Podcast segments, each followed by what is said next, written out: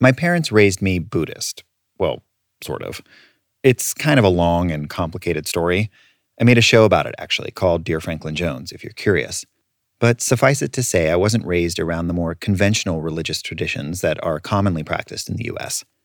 As a kid, that made me fascinated by them.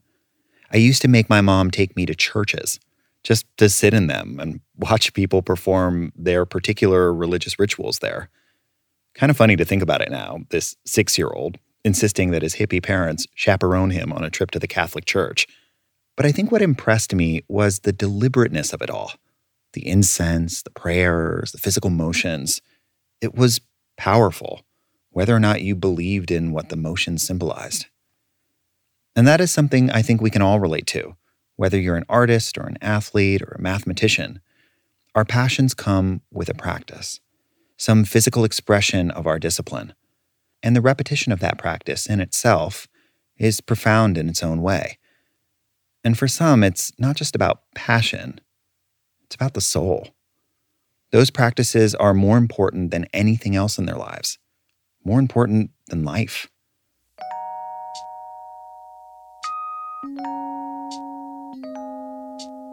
We will get through this and then we will come together again and we will celebrate again and we will be joyous again. How do we continue to have meaningful rituals? And in this moment, any chance you get to find that joy, to hold on to that hope, when we're all still stuck indoors. That is so important.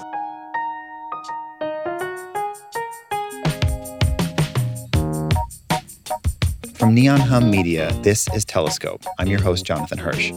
Monday, Wednesday, and Friday for the foreseeable future, we're going to bring you stories of people who are far away, up close, and how each of us are learning to live through this pandemic.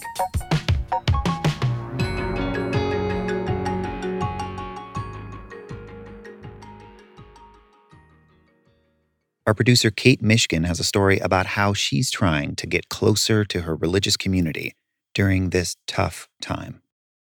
I'm Jewish, and practicing my religion is kind of like a team sport. The team part has been hard for me lately. This is a time when, for many of us, it's important to be part of some sort of community, which is something I've been on the hunt for a long time and that I've often found in Judaism. There are things that you, you actually can't do unless you're in a gathering. That's Rabbi Rose Prevezer. She's one of the people who runs NuRoots, a group for young Jewish people in Los Angeles. She's devoted her career to helping young people understand what Jewish life looks like for them. And right now, she's trying to help her flock figure that out when we're all stuck at home. And lately, I've been attending her events, learning to be Jewish, alone. Not easy. There are a lot of things you can't do. There are some prayers we can't even say unless we're in a group of 10 or more people. Like, when someone dies, you're supposed to sit in a group and mourn together for a week. You're not supposed to mourn alone. You're not supposed to be alone in these like critical moments. You're supposed to grieve together. And this is a big part of why being Jewish is important to me. I need to share life's moments, the bad ones and the good ones too, with other people. And, you know, if no one experienced joy in other people's happiness, we wouldn't go to engagement parties or weddings or anything else, but the power of feeling those moments together. Rose isn't exactly a traditional rabbi. She doesn't just stand in front of a lectern at a synagogue. She's finding creative ways to bring young people together. It's one of the reasons I like her. Mostly working with artistic communities and at the intersection of spirituality, Judaism, and, and creativity, sort of reimagining what Jewish life could look like and, and helping people sort of find that deep meaning. I only learned about NuRoots in the last few months. My friend Judd told me about it. I'm happy to talk to you about this Jewish community stuff. Judd grew up going to Jewish day school, and he was in a Jewish fraternity in college. He sounds a lot like the friends that I had growing up who were always preparing for their bat mitzvah and going off to Jewish summer camp. But that's not how he sees it. My affiliation tends to be more on a social context. He's in it for the friends. And I am too. I wasn't really raised with the religion. I'm Jewish by blood, but my parents never really found a temple that felt right, so I never went. Actually, we celebrate Christmas in my house. I know that's kind of bad to admit, but it's true. And despite all this, I've always felt a tug toward Judaism. And as I've grown older, I've felt more Jewish. I was actually just kind of finding my place in Judaism when this pandemic hit. And ever since, I've felt this profound need to create friendships that are rooted in something deeper. Judd says NuRoots is more casual, it's why he likes it. Other Jewish groups aren't always that way. Actually, they can be kind of boring. You know, they sort of feel like the same sort of thing after a while. I was sort of looking for a community that didn't really subscribe to, you know, the normal way that people experience something together. He's actually pretty new to the group, too. His first event was just this past Hanukkah. But after finding NuRoots, he dove in. I've appreciated how welcoming they have been because I've sometimes felt like an outsider when I join a new club. But in general, with the NuRoots events, they've made it very easy to um, sort of assimilate into it. And it's not just for Jewish people, though, it's targeted towards that, I guess, demographic. That's exactly the vibe Rose is going for Jewish life reimagined. At a time when life is being reimagined for so many of us. Who could have fathomed where we are today?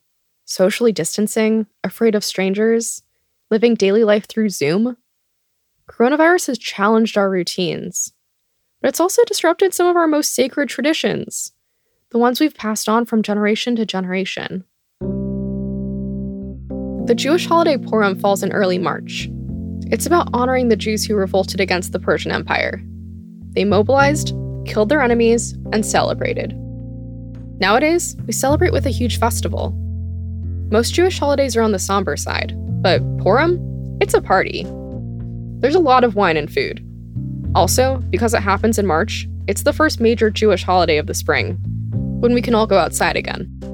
In Los Angeles, at least, coronavirus just barely nipped at the heels of Purim. In the first week of March, a lot of synagogues still celebrated, just with more hand sanitizer and elbow bumps instead of hugs. This year, I celebrated Purim by going to a NuRoots event. It was at Judd's place. I had a small group of people listen to records chosen by me, and we uh, had a discussion with some questions. So I was really happy that NuRoots was able to sort of help uh, co create that with me. And I think the people that came were really interested. We had a great conversation during it. But as the weeks passed, the stay at home orders were issued, and things changed faster than we were prepared for. The idea of gathering in person quickly became a non starter. But Passover was right around the corner, April 8th. And nobody wants to skip Passover. As far as holiday dinners go, a Passover Seder can get pretty lively and a little weird in a good way. We talk about the 10 plagues, boils and locusts, and spill wine for each one. But underneath all the ritual, there are stories we preserve and pass on to every generation. It's a chance, once a year, for us to honor the profound symbolism behind the stories of our people. Which couldn't be more important this year. Has there ever been a moment to, to tell this story in our lifetime that has felt more pressing? Um, you know, we're sitting in in, a, in the middle of a literal plague, very much feeling that loss of freedom. At the beginning of a Seder, the youngest person at the table is supposed to ask four questions. Here's the first What makes this night different from all other nights? For me, the answer is easy it's about community. And this year's socially distant Passover allowed for a chance to close the physical distance, to create that community. I got to do Seder for the first time um, in eight years with my family in the UK because suddenly I could I could do it virtually, and even my grandmother in her 90s was on there. So and at the same time, there was that that feeling of um, familiarity, in that it was just as as wonderfully chaotic and, and disorganized as as normal, and sort of in some ways the Zoom thing. Um, but it also the fact that everyone was coming at it from their own space and their own time, and that everyone had sort of brought something to the table and felt that responsibility, I think, slightly more than if you were, were sitting in person with one another. There's an expression, a saying, that you always say at the end of the Seder. Next year, next year in Jerusalem. And, you know, it, it, it's not about necessarily that physical place, the city or, or, you know, but, but what does it mean this year to be talking about the fact that, like, there will be a next year? There will be a moment when we will be out of this captivity and, and able to sort of live our lives and make our choices again. Now, Rose is a rabbi. It's her job to know about Passover. But me, I don't always do a Seder. In fact, a lot of years I haven't gone to one at all. My family doesn't do one, and I've spent a lot of time living in places without a very vibrant Jewish community. But I like celebrating Passover. I think the Seder is special. And I always leave feeling a little bit more connected. That sense of connection feels a little bit like a lifeline. It's like an antidote to this crazy, lonely world we're all living in right now. This year, as Passover came closer, I realized I actually didn't have a plan. So I tried something way out of my comfort zone. I'd heard about a synagogue that was setting up virtual Seders, so I signed up and I was paired with a group of about a dozen random people. Now, this might seem obvious, but it's a little hard to all sing in unison through Zoom. Baruch atah Adonai we could all use a little bit of practice or stronger Wi Fi.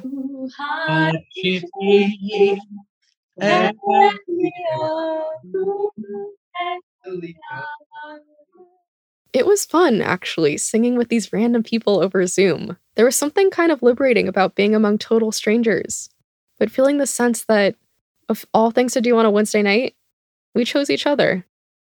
We were all supposed to dress like a plague, so I wore all black and dressed as darkness. I couldn't find any of the traditional foods in my house to use, but I did find some red wine and some parsley. It was kind of a DIY Passover.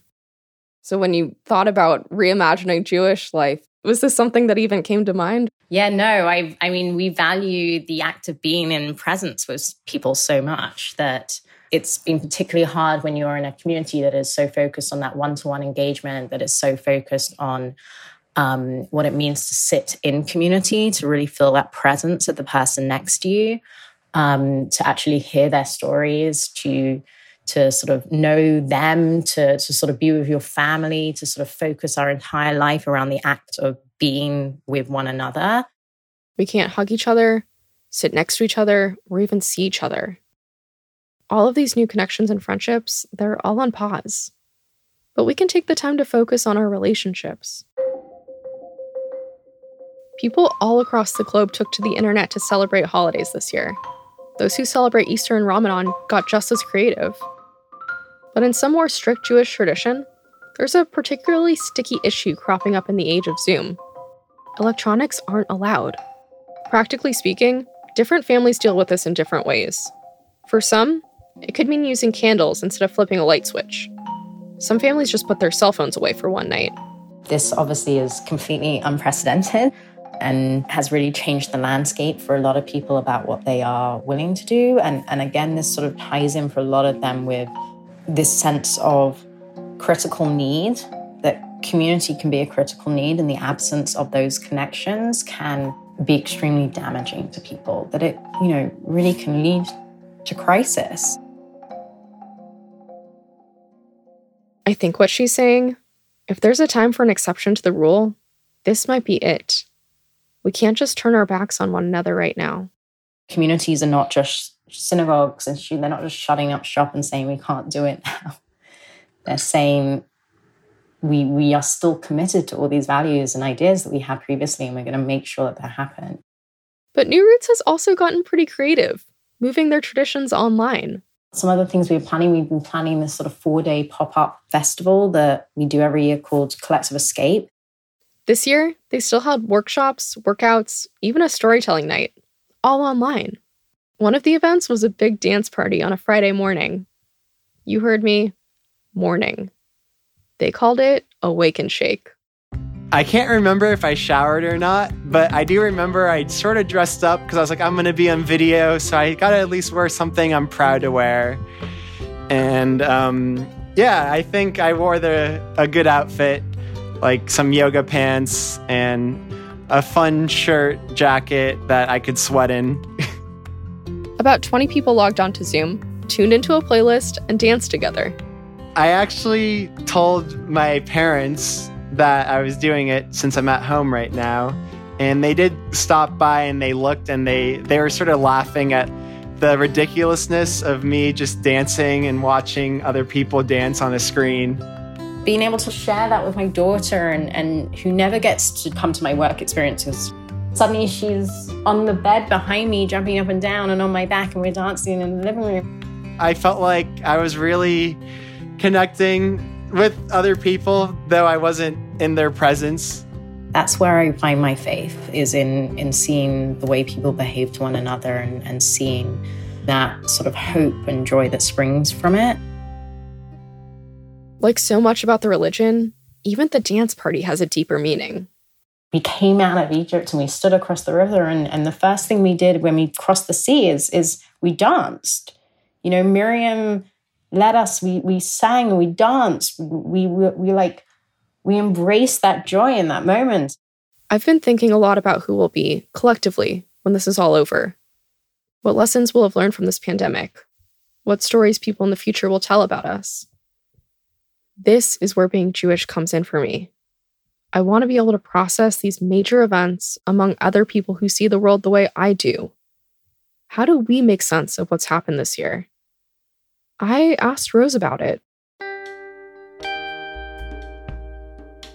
is not going to be the same. Life is not going to be the same. You cannot live through this and not feel that things are different. To see the inequalities that are being so clearly exposed, if you didn't know about them before, how can you miss them now? To to recognize the things that we hold dear, that we really understood in this moment are so important to us and not necessarily the things that prior to this we we, we made a priority. We didn't always take the time to go and see someone. We didn't always take the time to to pick up the phone and call. We didn't always take the time to, you know, sort of live in that moment. Remember that Bashana Haba'a, like this this will end. Even if it doesn't feel like it right now. And even being alone in my room on Zoom, finding ways to access something deeper than myself is helping me cope. I didn't know how I would be if I, I didn't have to be hopeful and joyous for my daughter. I like to feel like I would still find this, but I think I would probably, you know, knowing who I am, have spent a lot more time hiding under my covers crying. And, and I don't have that option right now. And then to know that, like, this is terrible and awful, and some of us will be suffering for a long time afterwards, but we will get through this and then we will come together again and we will celebrate again and we will be joyous again. And in this moment, any chance you get to find that joy, to hold on to that hope, that is so important.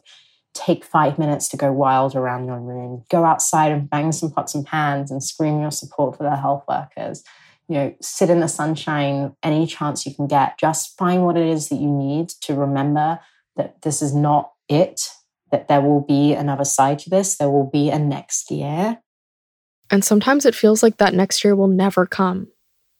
But in the meantime, we're building on these relationships and getting closer, waiting for the day when we can finally be together in person. Thanks to Rabbi Rose Prevezer and Judd Lieberman for talking to us. You may have heard of the podcast Juicy Scoop. Wondered what it is? Why aren't you listening? Well, I'm its host, created it, been doing it for seven years.